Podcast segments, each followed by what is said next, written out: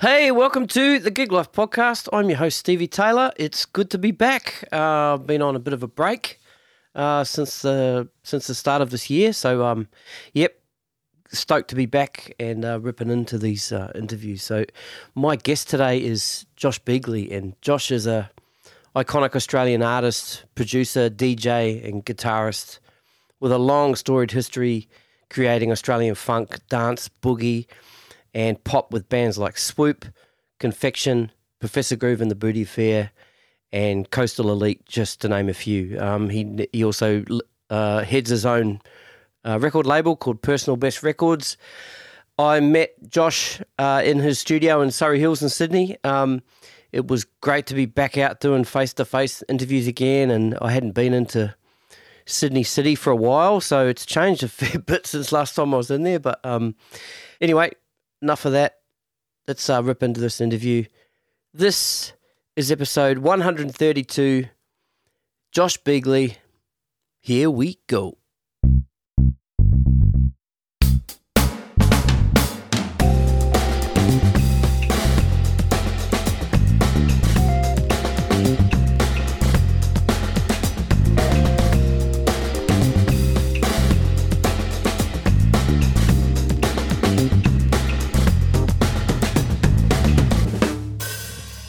All right, I think we're rolling. Josh Beagley, how you going, man? Good evening, Stevie. How's things? I'm all right. Here we are. We did it. Yeah, took a few attempts and a few cancelled gigs, so to speak, and gigs and COVID and all that stuff. Yeah, thanks for persisting. Sweet as. Yeah, yeah. I'm a hard man to track down sometimes. So. And you've just got back from overseas. So what were you doing over there? Oh well, I was just lucky enough to have a. My partner in Personal Best Records has some property in Scotland, so he likes to go over there every couple of years, and it gives us a bit of an excuse to have a European summer vacation. So just went and my female partner was in Italy, and so we just had a bit of a Euro vacation. Probably like everyone else in Australia, a bit sick of being stuck here for a couple of years. Yeah, so that was the first trip out since COVID. Yeah. So that was nice. It wasn't. Yeah, there was no music. It was just a. Yeah. It was just a holiday. Right. So how was things music wise leading up before you went away? Oh, I mean, it's just been up and down really. I would say for the last couple of years. I mean, I probably haven't been doing as much live work as I get older. And COVID certainly didn't help that. But the main thing is a whole ton of the people that I have worked with for decades. Everyone's gone regional, so right. Very few people actually live in Sydney anymore. So it's been a bit harder to have any sort of consistent performance stuff. And have you ever thought of pushing out regional, or I mean, I'm lucky enough to have lots of friends living up and down the coast, so I travel free holidays. Well, yeah, that's what I mean. I travel up and down and do lots of stuff, and I just did gigs in Byron on the weekend, and but just probably I'd love to have a crew of people in Sydney, like maybe 15, 20 years ago when we used to be able to play. 2 or 3 times every weekend, and really have a real consistency. Yeah, but who knows? Things there's a Roland or Professor Groove who I've been with since I was 13 years old. We started bands back in Adelaide, and he's been living in Melbourne for 10 years. He's now back in the Blue Mountains, and we've got a whole bunch of projects. Oh, cool! About to restart, so anything and everything can happen. That's good, and that's more Professor Groove stuff as well. Well, yeah, definitely some Professor Groove, and also just like lots of co-writing, because he's just a great lyricist and top line writer, and we haven't been able to do as much as we'd like, and it's not necessarily for him to sing, but he he's really he's a bit of a genius at it, and I haven't had access to it as much as I'd like. So that's just one thing we want to, you know, really rekindle. Right, that's cool. And is that writing for your for yourself, or is that to whoever wants it, publishing? Well, I suppose, look, with I've got a little label called Personal Best Records, yeah. which a lot of the most of the acts really are, I have some involvement with, whether it's things that I'm actually in, like Confection or Coastal Elite, or whether it's singers that I write and produce. Mm. I suppose we just do whatever's fit for purpose, and yeah. so a track, you don't never know really what a track idea is going to be until it is, and then yeah. you go, well, who does this suit? Is it? Yeah, yeah. Is it for one of these projects, or is it for another singer? Or so, yeah. so there's a lot of things going on. It's just hard to trying to channel them is the tricky thing. Yeah, yeah. Cool. All right, let's roll right back to the beginning. So you're from Adelaide, right?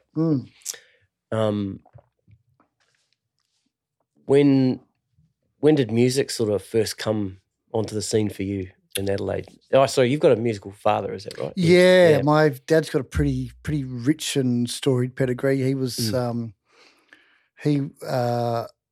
was in a band called Headband in the early 70s that had a, I think it was a top 5 Australian album, and they were lucky enough, they toured the Rolling Stones, I think, in 1973, and Elton John in 1973, and they, so yeah, you know, he was probably in his mid-20s and pretty successful. Mm. Then they broke up after one album, and he started a sort of a collective in Adelaide in the Adelaide Hills called the Mount Lofty Rangers, and one of his best friends at the time was Bon Scott from ACDC. I mean, you can imagine they were just a bunch of hippies yeah. in the early 70s in the Adelaide Hills making that sort of music. So. That was how I grew up with it. I had no choice. Yeah. I was in the back of the van. That's it. Yeah, yeah. And you know, festivals like my Ponga and on tour in the back of the combi van. It was, and I probably so I just grew up with probably quite familiar household Australian music names in my house all the time. Yeah, and. But to be honest, when I was younger, I was more into sport and probably study, and I didn't really think about being a musician at all until I got the bug, I suppose, when I was about 13 or 14 and me and Roland had met and started to hang out. But we met through tennis. I was going to ask what sport. Yeah. What was your sport? Was it tennis? Was your main sport? I played a state tennis, and I played quite high-level lacrosse, which is not a sport that's played much in New South Wales. Right. Played for Australia and lots of state teams when I was young, and I just lived next door to 7 tennis courts on the lacrosse oval, so it was just I was just into it. Yeah.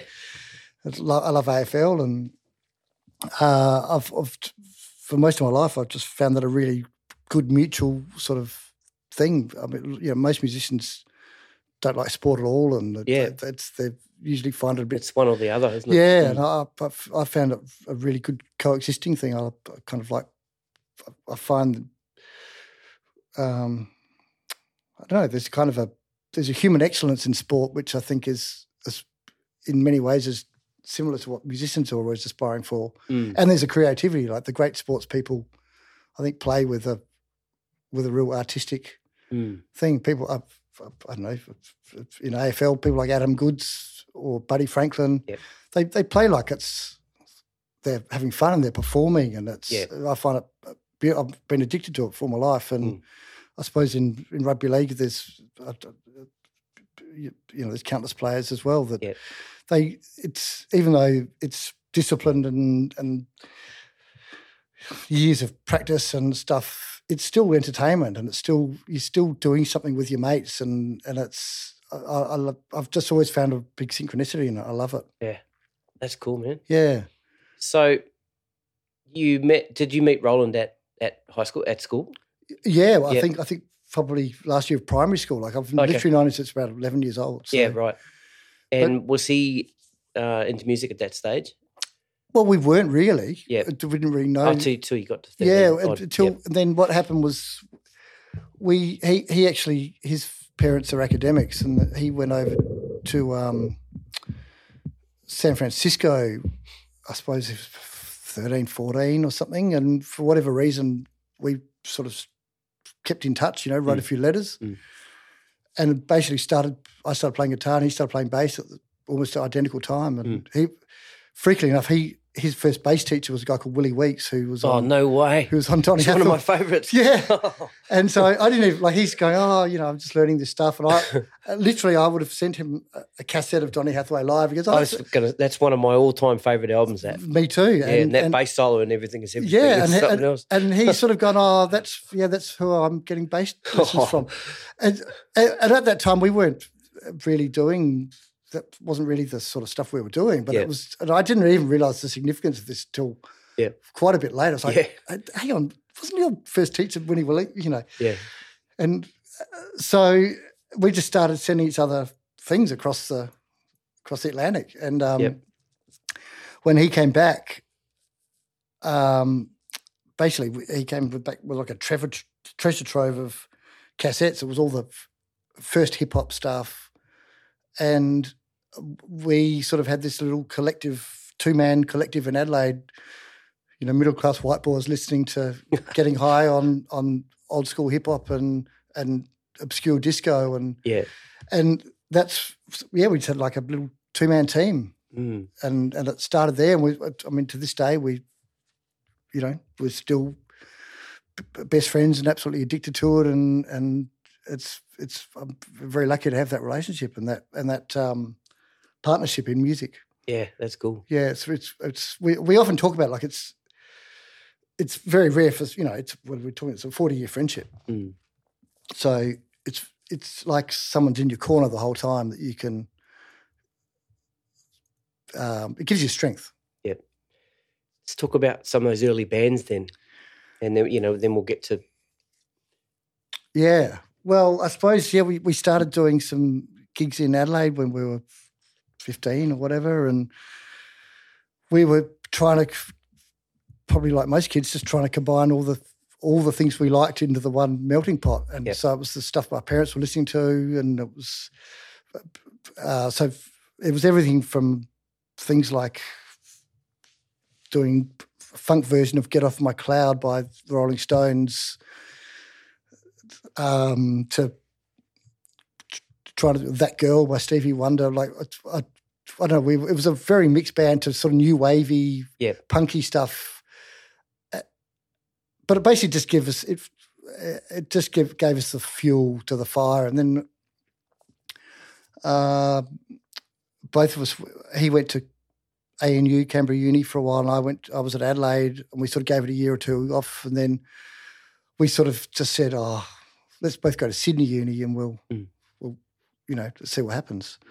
So I suppose it was probably about 85, 86, my parents were living here and we all just did arts degrees at Sydney Uni and started Swoop. And it was we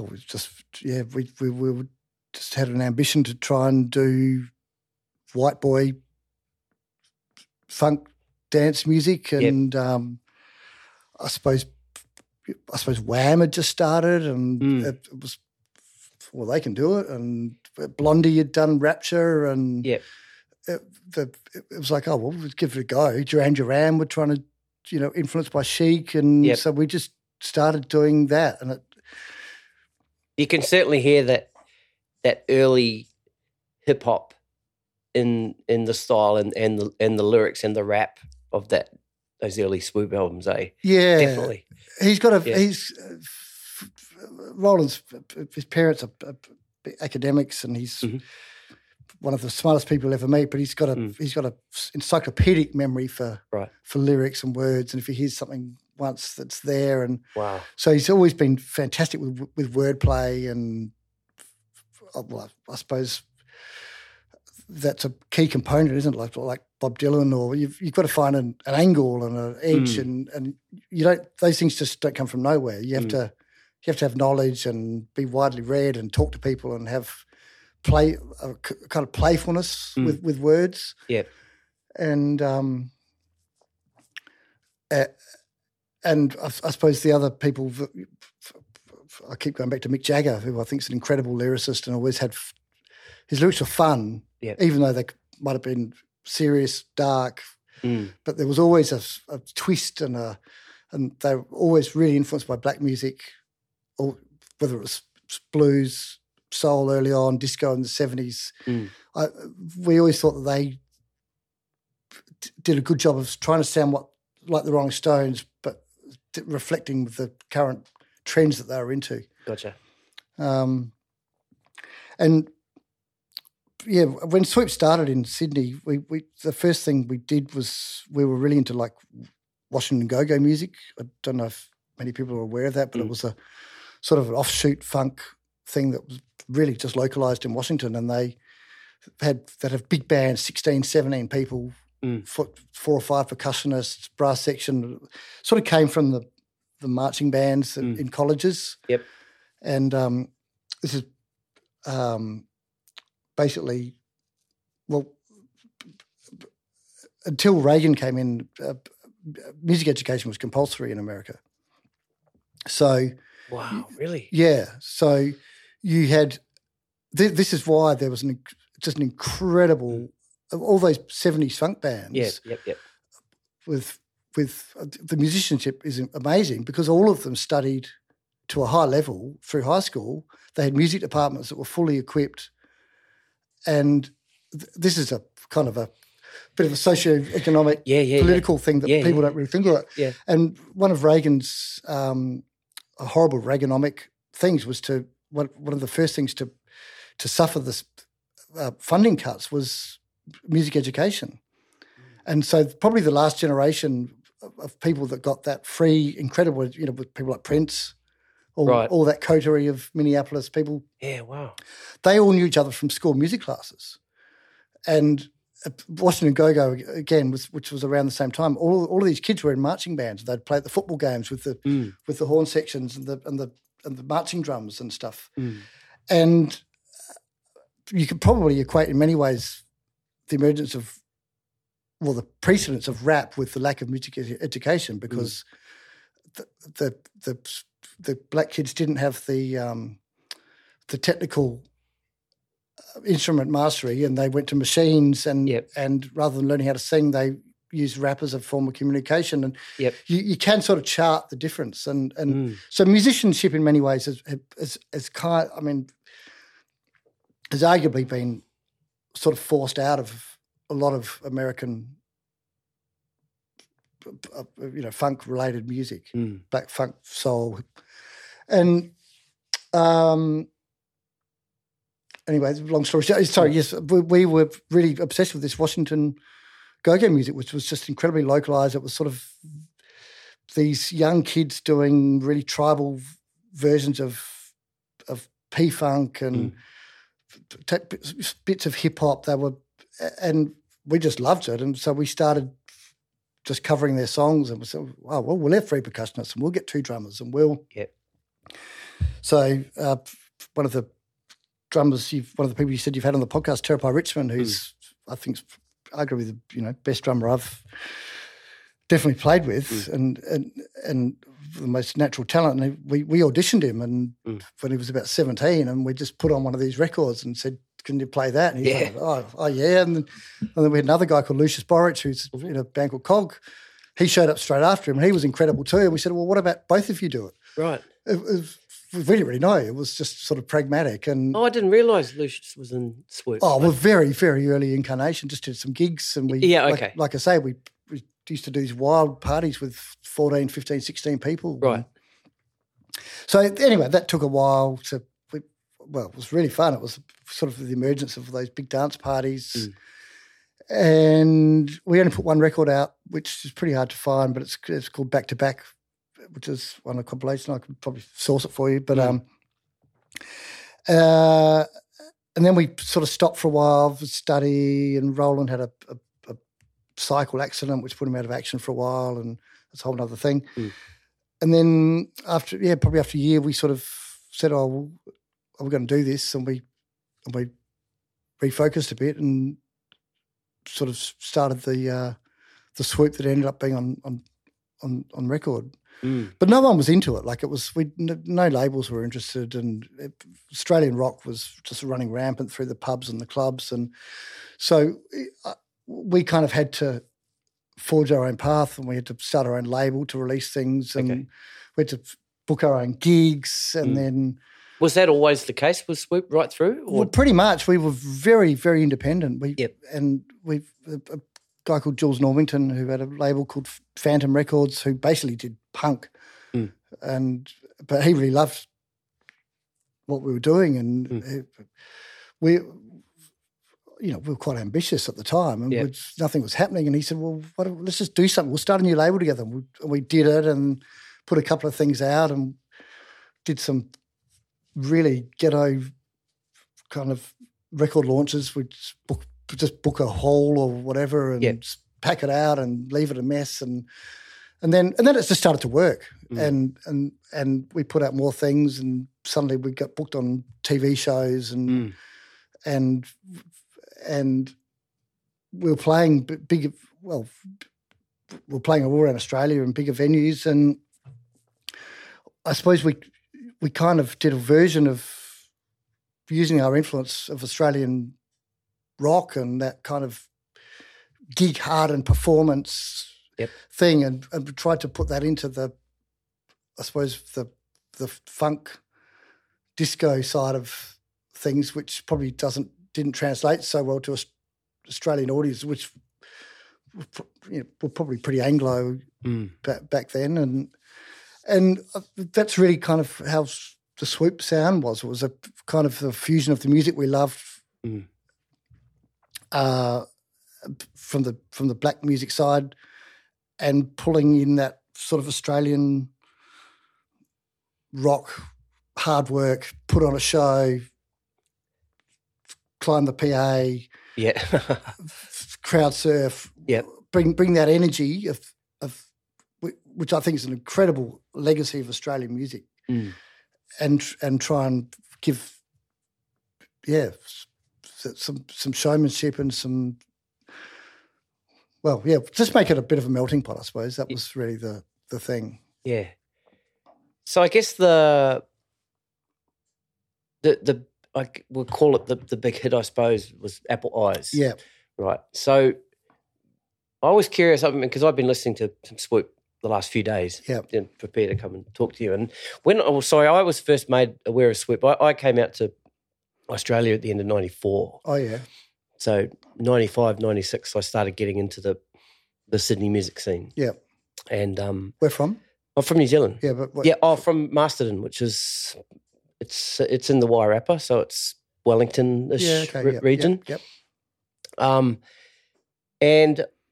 there was the shows like Hey Hate Saturday, and there was bands on TV shows which didn't really happen in my day in New Zealand. It doesn't happen anymore. Yeah, so I think the first time I saw you guys was the performance of Apple Eyes. Yep. Fuck, who's this? This is awesome, the funk guitar and just the funky drums, and I hadn't heard anything like it before. So I'm curious, like that song Apple Eyes, when you wrote that, because, as soon as it starts playing, you've got your guitar riff, and then it comes in with the it's that songs go right from the start, right? And it's hooky and it's catchy and all the little vocal catches in it. When you wrote that song, did it feel like that was going to be the hit? It had a kind of a complicated start. The bass player at the time, Alex Hewitson, had we were sort of all throwing song ideas in for what was the second album, and he had a little demo of the do-do-do-do-do-do-do-do-do-do, kind of the basic chord things. Yep. And Roland going, oh, I've sort of got something over that. And it sounded a bit like OJ's, like, it was like, get on board, get on the love train and ride it. And So that was just the kernel, and then that sort of stuck around for a while, and then we were sort of a bit stuck in the studio. Said, oh, we've got that idea, and then we started playing around with it. And me and the producer, a guy called Ashley Goodell, who was we were doing a lot of stuff in the studio without the band. Just sort of the way it worked. Like we wanted to do it all, but people weren't available. So me and him sort of really dug in, and then I sort of mucked around and turned the distortion pedal on and went down, down, down, down, down, down, down, down, down. Yeah. It's like, oh, that's kind of cool, you know. And then we sort of kind of did a rock version of this sort of dinky idea. Yeah. And then I remember saying to Roland, oh, man, it's a bit daggy, the lyric. Can you come up with something better? Mm. And he went away and he came back with the sort of psychedelic lyric idea. Yeah. And when we tried that, it's like, oh, that's pretty good. And then there was all the other stuff was just reflections of what we listened to, which was Flystone and Parliament. So that, like you say, that Moog line was because we were just listening to P-Funk and that kind of and G-Funk. And so let's put a Moog on there and the guitar solo was basically a nod to the Isley Brothers. Yeah, right. And the outro goes all flangey at the end, and we literally did that in mastering because that sounded like Sly Stone putting two tapes. Yeah. So it was a combination of all sorts of interesting things, and probably, and you got the Roland with his sort of more funk approach, and then that and Fiona with a more delicate, melodic type. So it really was, again, it was a melting pot. It was a whole bunch of everything, and we arranged it really well, and it's 3.5 minutes of. It's a great. It's a great song. Just hooks everywhere. Hooks everywhere. Yeah. That's right. And you know how there's you go through your life and you listen to songs and you always think that the lyrics are certain lyrics. Yeah. And then you find out that it's actually not. Yeah. It took me a long time to I knew the song was called Apple Eyes, but I used to think, why is it called Apple Eyes? Apple Eyes is not even in the lyrics because I used to think that first line to the chorus was up all night. Oh, yeah, right. Up all night drinking strawberry wine. That's probably better. And then of course you find out it's Apple Eyes. Oh, okay, there you go. Yeah. So that was on the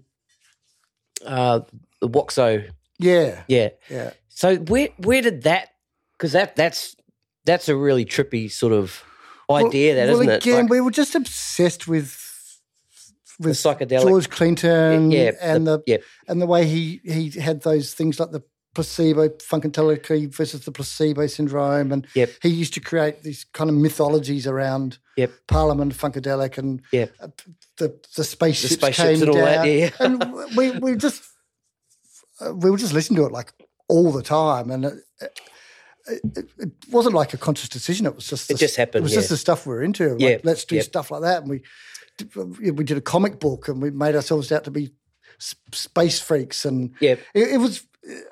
It just seems a bit weirder because no one else doing Australian rock was doing that, so it was a little bit. But that was we were touring a lot, and you're in the Tarago, and it's. Music sounds good before and after gigs, and you're sort of stuck there with your people, and we were just playing those Sly Stone, There's a Riot Going On album, and Funkadelic versus Placebo Syndrome, just all that stuff over and over and over, and it just seeped in. Ingrained, seeped in, yeah. Awesome. So Swoop ended at 99, is that right? Did I read that right? Yeah, and then we. So what was the catalyst for that? Oh, we were a bit of a soap opera. So okay.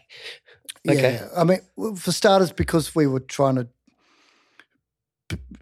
We were a 7-piece band, so it was quite unwieldy. So we had a percussionist, female singer, keyboard player, guitar, like so. Financially, it was not very viable. Yep. because it's just every gig you've got seven people plus road crew plus. Yep. So we were sort of touring as though we were a much bigger band than we were. Right. But also having seven people, you're a little community. Mm. So there was lots of interrelationship stuff that got – Roland was in a relationship with Fiona for several years and then he wasn't, and then she was in a relationship with other people in the band. Okay. It just got difficult and it just hit a point where we just sort of – we never actually called it. Like, I mean, we've actually got some new Swoop stuff that might come out. Yeah. But, awesome. But it just got too hard, and we lost the support of the record company. Who Mushroom disintegrated because for a lot of reasons, but they essentially were in the process of selling the whole business to Festival, so they weren't investing in any of their bands. Okay. No one knew this. So a lot of bands getting shelved. Yeah, and all that sort of stuff. So it was just really frustrating, and we just sort of. Called it for the time being, and then it never really resumed. It was a shame because we'd stuck at it. Probably we were definitely on the verge of going better. You know, we toured Japan. We had a top 5 single there. I think it was on the verge of being released in the UK. It had been in TV shows, and it was. But it's really hard to keep seven people on the road, and. Unless things go really well, bands are kind of for people in their 20s. Right. It just gets harder when you get a bit older, and you got to pay rent, you got relationships, and there's demands, and being in a band is an inherently illogical thing to do. Yeah. It challenges all. I mean, that's why it's eternally fascinating to kids, because it's like a fantasy life. Exactly. Yeah. And so everyone sort of wants to do it. Like, what do you mean? They just it's when you're young, it just seems like the most incredible thing. Yep. And in some ways, it is. It's an unreal existence. Yeah. But there's a point. We all just saw it, and with that Beatles Get Back thing. Yep. Not that I'm comparing us to the Beatles, but of course, but you can just see they're all 29. Years old, and suddenly they've got 1-year-old kids, and they've been together for 10 years and they don't like each other very much anymore, and they're arguing, and it's just turning up in their different posses and different cars, and and that's what we were like. We had separate Tarragos because we were getting like it just got a bit silly. We're like we're not successful enough to be doing this, and we don't really. So we just sort of stopped, and then Roland and I. We're like, well, we're a bit bored. Let's just do some gigs around the hood, and we just jokingly made up a band name called Professor Groove and The Booty Affair. Like it was literally just a joke. Really? Yeah, it was sort of, and we just really the idea was let's just play some covers without any of the pressures of Swoop and without having to do originals and light shows and road crew and let's just play the songs that we like. And we started doing we started doing Sunday nights at a place called Kinsella's just down the road here. And we all sat down. Yep. And we didn't care. And we just said, this is what we're going to do. And we'd learn songs and do songs that people were like, we don't care what the demand is. We're just going to do what we like. Yep. And it ended up being a really successful thing, and became an institution, really. Yeah, didn't it?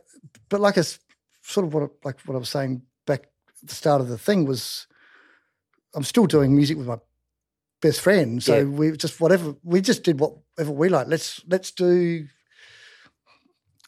Eddie Money song, Baby Hold On to Me. Yeah. Oh, okay. Hey guys, we're doing this on Sunday. Learn it. Yep. No rehearsal, let's go. And then we'd do that for 3 months. We're going to do this song, I Want to Know If It's Good For You by Funkadelic. Like the deep things that people wouldn't necessarily dance to, but we just set ourselves little challenges. Yeah. We did a lot of James Brown stuff, which we didn't like when we were younger, but we just got deep into it and got into the discipline of the way those tracks were made. Yep. And like when I say we got obsessive about one guitar does this. Okay. For 11 minutes. Yep. The other guitar does that. Yep. For 11 minutes. Yep. And don't fuck around. And that's it. And yep. The keyboard player doesn't do anything until James says, go. And then you play until he says stop. Yeah. And then don't noodle. Yeah. Because if you do, we'll shut the whole thing down and embarrass you. So we just sort of we've just found fun in that. And then you work out this it's powerful. If everyone does their job and you're on the same page. That's a trip, man. And then suddenly you go, oh, actually, we actually sound really good. Yeah. And that gives you confidence. And then, as you say, Professor Groove, we probably did a few thousand gigs. Yep. Around Sydney, and the only shame of it is that we didn't record enough. We were just sort of enjoying doing those things, and we weren't. I mean, it's a live album. We eventually did a recorded album, but there's a lot of stuff we should have done more. But that's just the way it goes. Yeah. I said to you before we started recording, it was my wife that put me onto Professor Groove and the Booty Affair, because, you know, through her school friends and stuff, they used to come out and watch you guys play. And, you know, I think the first time I saw you play would have been the basement. You play the basement? Yeah, a lot of basement gigs, yep. Yeah. So that would have been the first time. And then the second time was at Pier 1. There's that Harbourside Brasserie. That's right.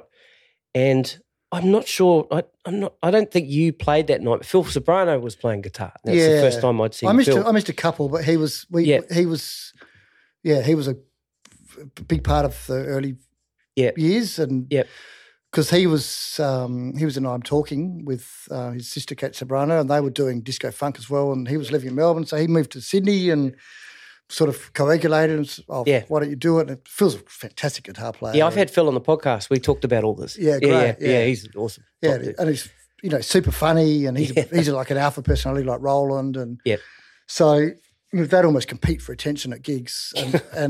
But we had the same thing. We just had this, like, me and him just sat next to each other, and we would just lock in. You do that, I'll do that. Yeah. And let's go. Yeah. And it was super fun. He eventually moved back to Melbourne, and we mutated and kept on going. But he was a big part of the early Professor Groove stuff. Yeah, yeah. And the first time I'd ever seen Kelvin was at that Harbourside Brasserie. Yeah, gig. And Kelvin's been on the podcast as well. Yeah, he's brother. He's a well, obviously apart from just being a incredible human and a fantastic drummer and such a joyous person to be around, all that sort of stuff. When we were doing that stuff, and we were just deep into this, like I say, the kind of discipline, just don't miss a beat. Yeah, he got it like no other drummer ever. He would just sit there. Yep, and we used to have this thing. I'd sort of sit at the back. We had the bass at the back and Carvin, and we'd just sit there looking at each other, going, "Let's just power through." Yep. You know, because those gigs, we used to call them marathons of funk. They'd be 3 hours, 3.5 hours. Yeah, yeah. And we took great delight in just having that hypnotic, consistent funk. And no one's ever been able to do it like Carvin. Yeah. Terepai's an incredible drummer, but his patience is. Yeah, I understand. Different. I understand. Calvin could just sit on that thing. Yeah. And again, it's just we were just so confident with that groove. Yep. And I picked up on that too at that gig, and I told Calvin this in the podcast. It was one of the things that really, you know, got me. Was that you didn't play a fill, you just played the groove. Yeah. And that was it. We'd have every now and then, you know, when someone else came in, we'd like, man, if you do a drum fill, we'll fine you, we won't pay you, we'll stop the gig. Yeah. We'll embarrass you. And people like, what are you, whatever, you know. And it's like, if you disrupt the groove, that's it. It's a thing. And yeah. And you only realise how good Calvin is when you don't have him. Yeah, I understand. And people didn't hit the kick drum any like with the same authority and yep. Just this consistency. Like he yep. was like going to a dance club. He just had this pulsing funk that if it wasn't there, we felt like at half speed. Wow, that's powerful. Yeah, it really was. It is. He's an incredible thing, and yeah, and he's. Also, I mean, it gets complicated because Roland and I, we were loose as all get go back there and lots of, lots of drinking substance, partying. Yeah. But we knew that we were providing the entertainment and the colour, so to speak. But had to be built on. Get that foundation, doonch. And so the bass, the drums, the keys, everything else had to be locked in order for Roland in particular to be able to do this thing. Because if you follow in the wrong way, it mucks it up. And now, in all honesty, we haven't had that lock for a long time, and we'd love to get back to it. But you've got to play together a lot. Yeah, I was going to ask you, what's sort of modern day Professor Groove like? Because was one of the last gigs you did, was that the final gig at El Sol before they closed it? Yeah, which I was going to try and get down to, but yeah, well, weirdly enough, we've been playing on and off down at the Cronulla for I suppose well over 20 years, and Brass Monkey and El Sol, and something about surf culture and the kids. There's a certain wildness, and they just love us for some reason. And so we've done a series of incredible gigs over the years down there. But like I say, towards the start of things, it's been made more difficult when you have to get different people for different gigs, and you don't have that huge repertoire and this kind of consistent discipline to sort of draw upon. But that's just been a function of the world. People we hadn't been able to rehearse. People have moved away, so you'll get together for a gig and it's great fun. It's amazing, but it probably doesn't have the power of those harbourside or basement gigs where we were literally all aligned. But we did a lot of stuff there. We've released a few tracks. We've got a whole bunch of things that sound really great, which I'm trying to finalise and put together, but I just hadn't wanted to put them out unless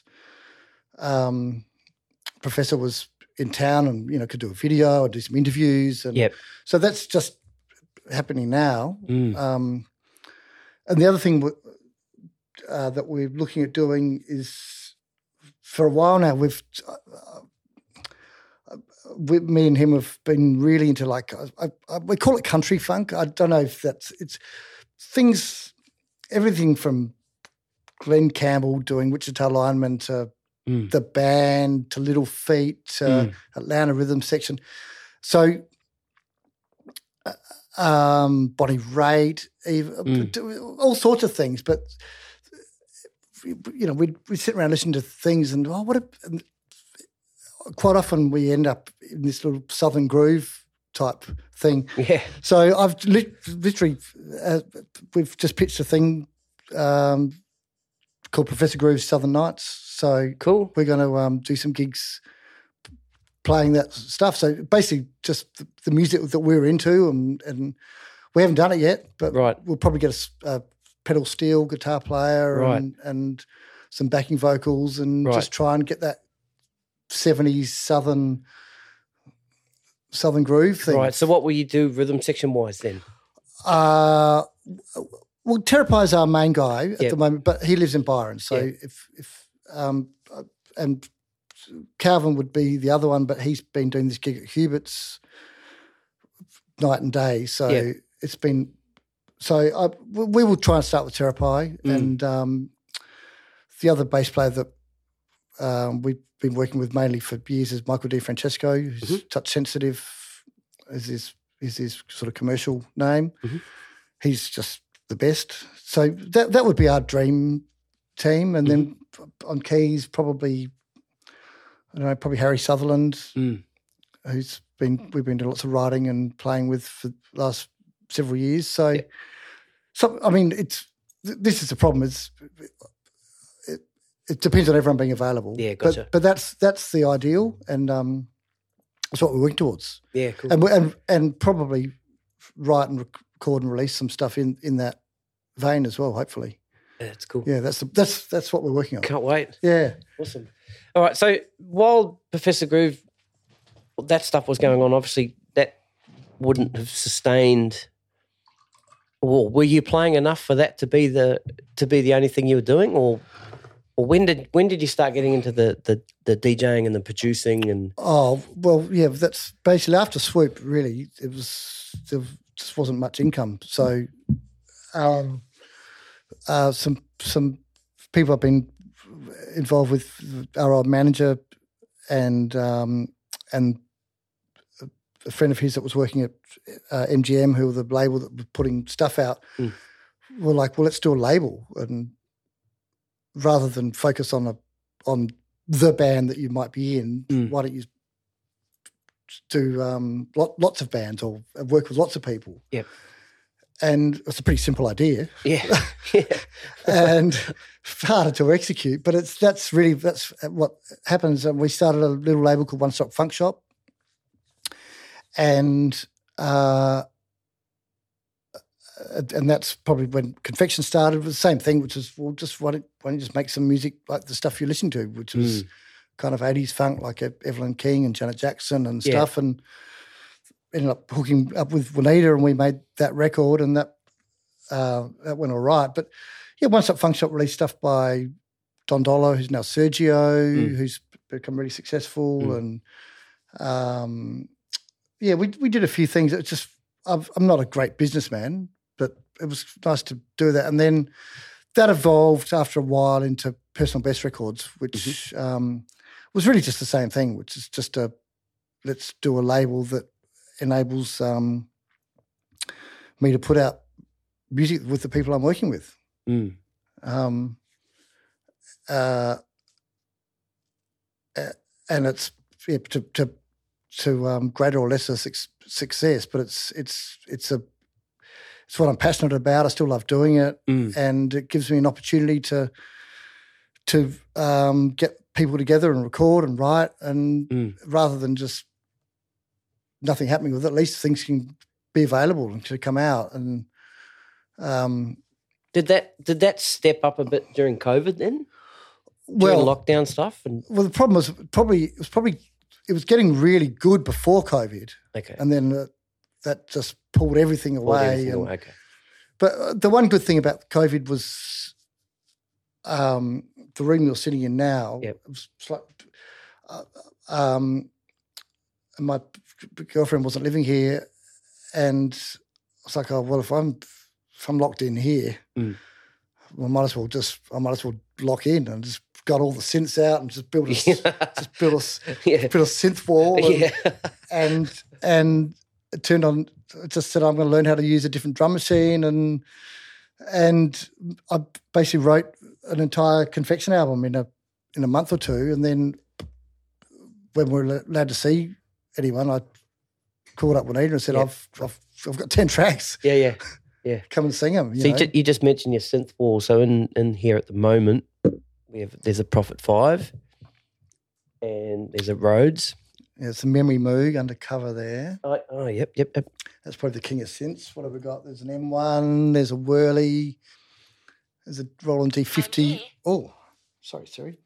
There's a Roland D-50 underneath the table here. There's an SSL module. Yeah, SSL modules, a Yamaha RX5 drum machine, there's a Simmons claptrap. There's a 808.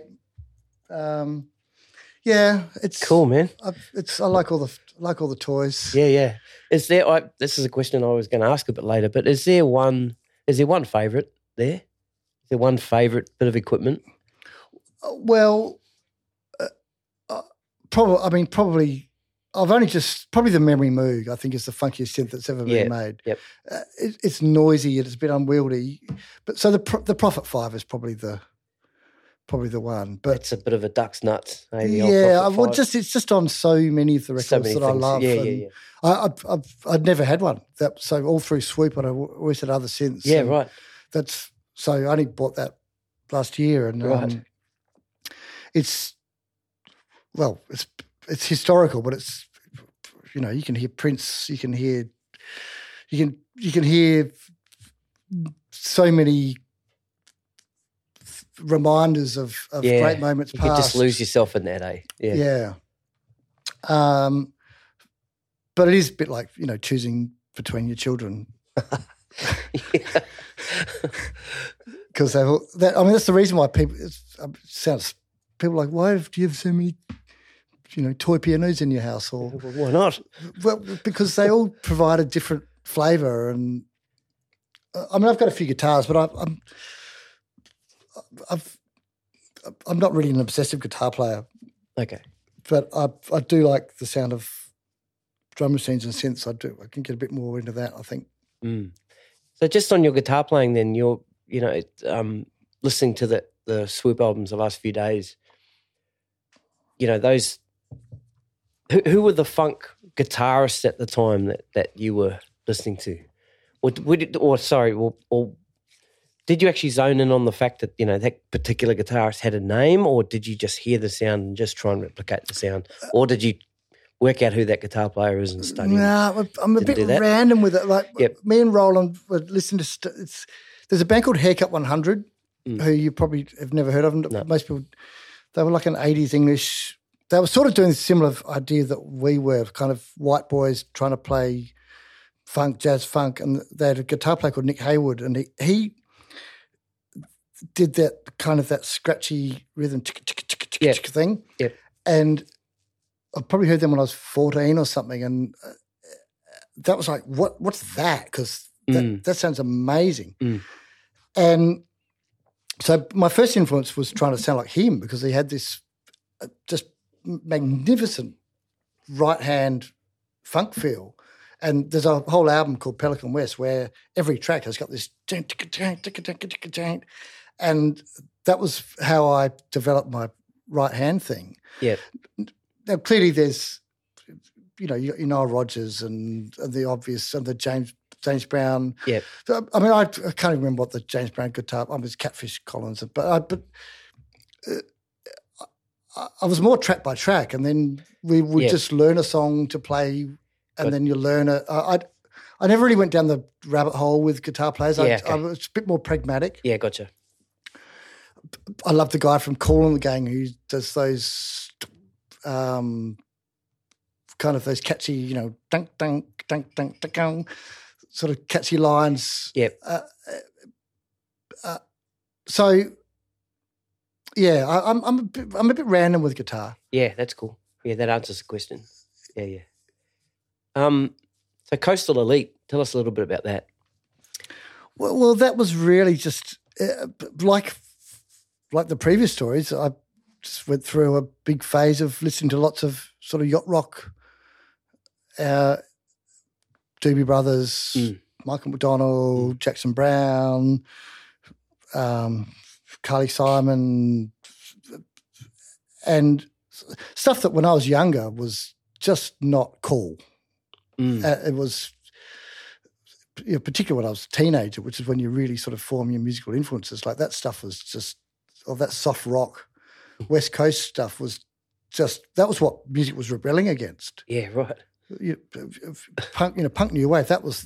Yeah. Those long hair, beard, denim shirt, smooth noodling, Fender Rhodes. That was the enemy. Yeah, right. So even though you kind of grow up with that stuff in the background, it was never something that I was particularly into. And then.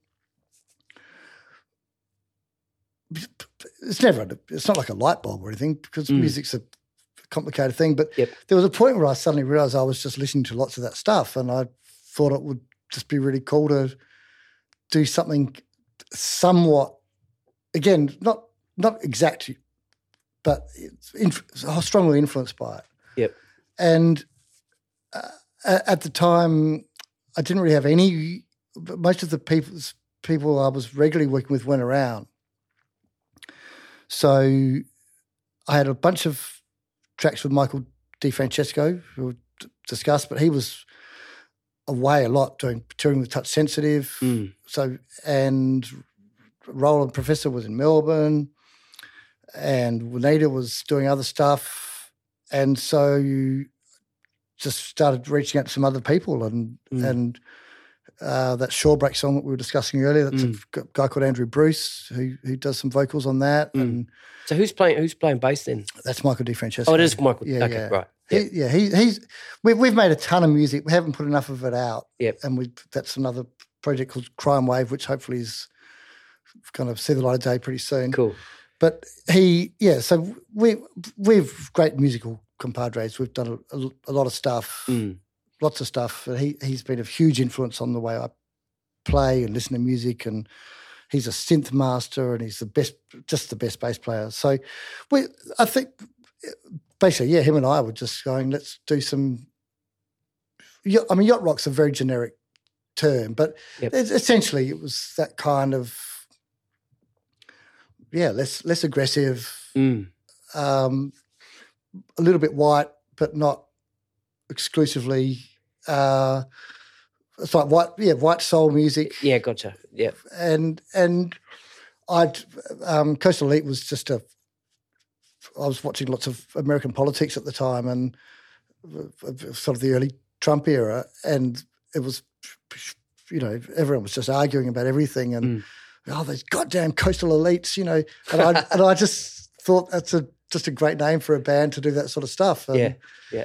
So, like most things, they starts out as a bit of a joke and a bit of a kind of a weird concept, and then it seemed. I just thought it sounded like that's what Australia is. We are Coastal Elites. That's exactly what Australia is. We've got 6 cities dotted on the coastline with 20 million miles of interior that people don't really want to live in. Yeah. And so the more I mucked around with the idea of Coastal Elite, the more it just seemed to be something really good. And then this graphic designer we worked with called Cameron Baird came up with these fantastic graphics with the flags and the nautical thing, and it just felt like it fit. And then the promo, the band shots. Yeah. You all get your own little yeah, exactly. little everyone shot the, yeah, yeah. yeah.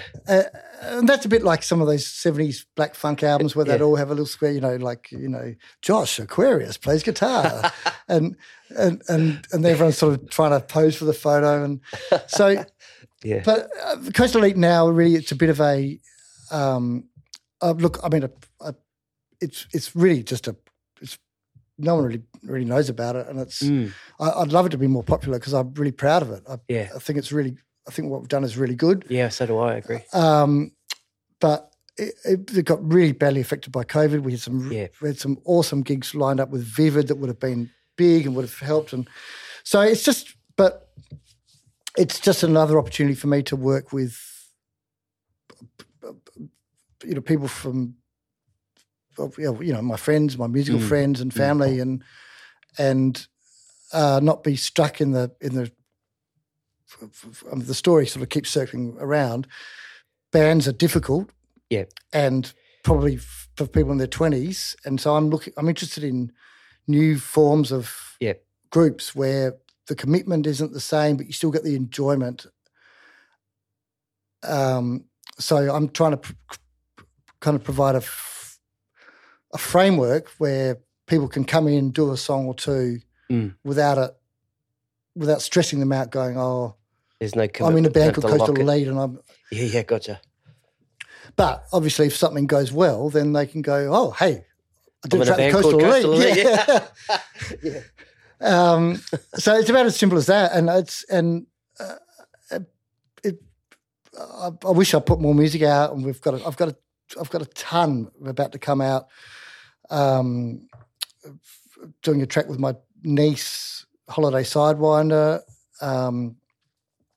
We've just done a cover of, well, not of the Carly Simon song Why, which is literally be out in about 5 weeks. Mm. This will be out on your label? This will be out on Personal Best, yep. Yeah. I've been doing stuff with Juanita Tippins from Confection. We've got new Confection coming out. Cool. A new singer called Leroy Jones, who's been singing around Sydney. He's just unbelievably great. Mm. I'm so excited about the stuff I've got with him. What kind of singer is he? What kind of style, sorry? Well, I'll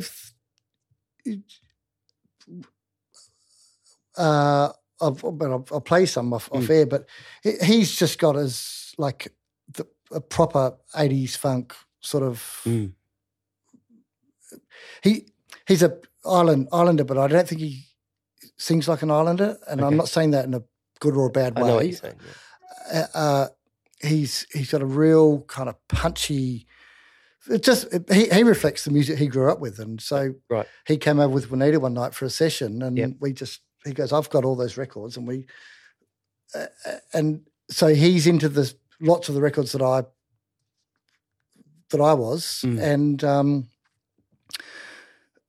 he's new, like he's 29 or something, but he's trying to find his feet, and same thing. I just said, well, you can feature on a Coastal Elite song, and we'll just start that way, and he's amazing. Like, he's just one of the best Australian voices that we've ever heard. So I'm really excited about that. He's just great. And like a Ricky Nifo, I don't know. Yeah. So Ricky's on a track, and those two work. So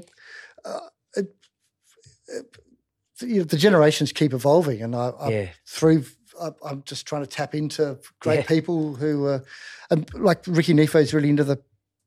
We've only done one song together, but we talked about doing this country funk stuff, that kind of 70s soul that's bordering on Nashville and Linda. So there's lots of stuff, and new stuff with Moody Beach, who I've collaborated with quite a bit, and lots of stuff with Professor, lots of stuff with Juanita. Florian, who we've put some records out with. There's a lot to come. It's just just got to knock them out and get them released. Awesome, exciting, man. Yeah, I can't wait. I think so. I mean, that's the great thing about music is, as depressing as it can seem sometimes, because it's hard to get noticed, and there's so much of it, and it's hard work. We were talking about it before. I just do find it endlessly stimulating, and there's nothing funner than making music that.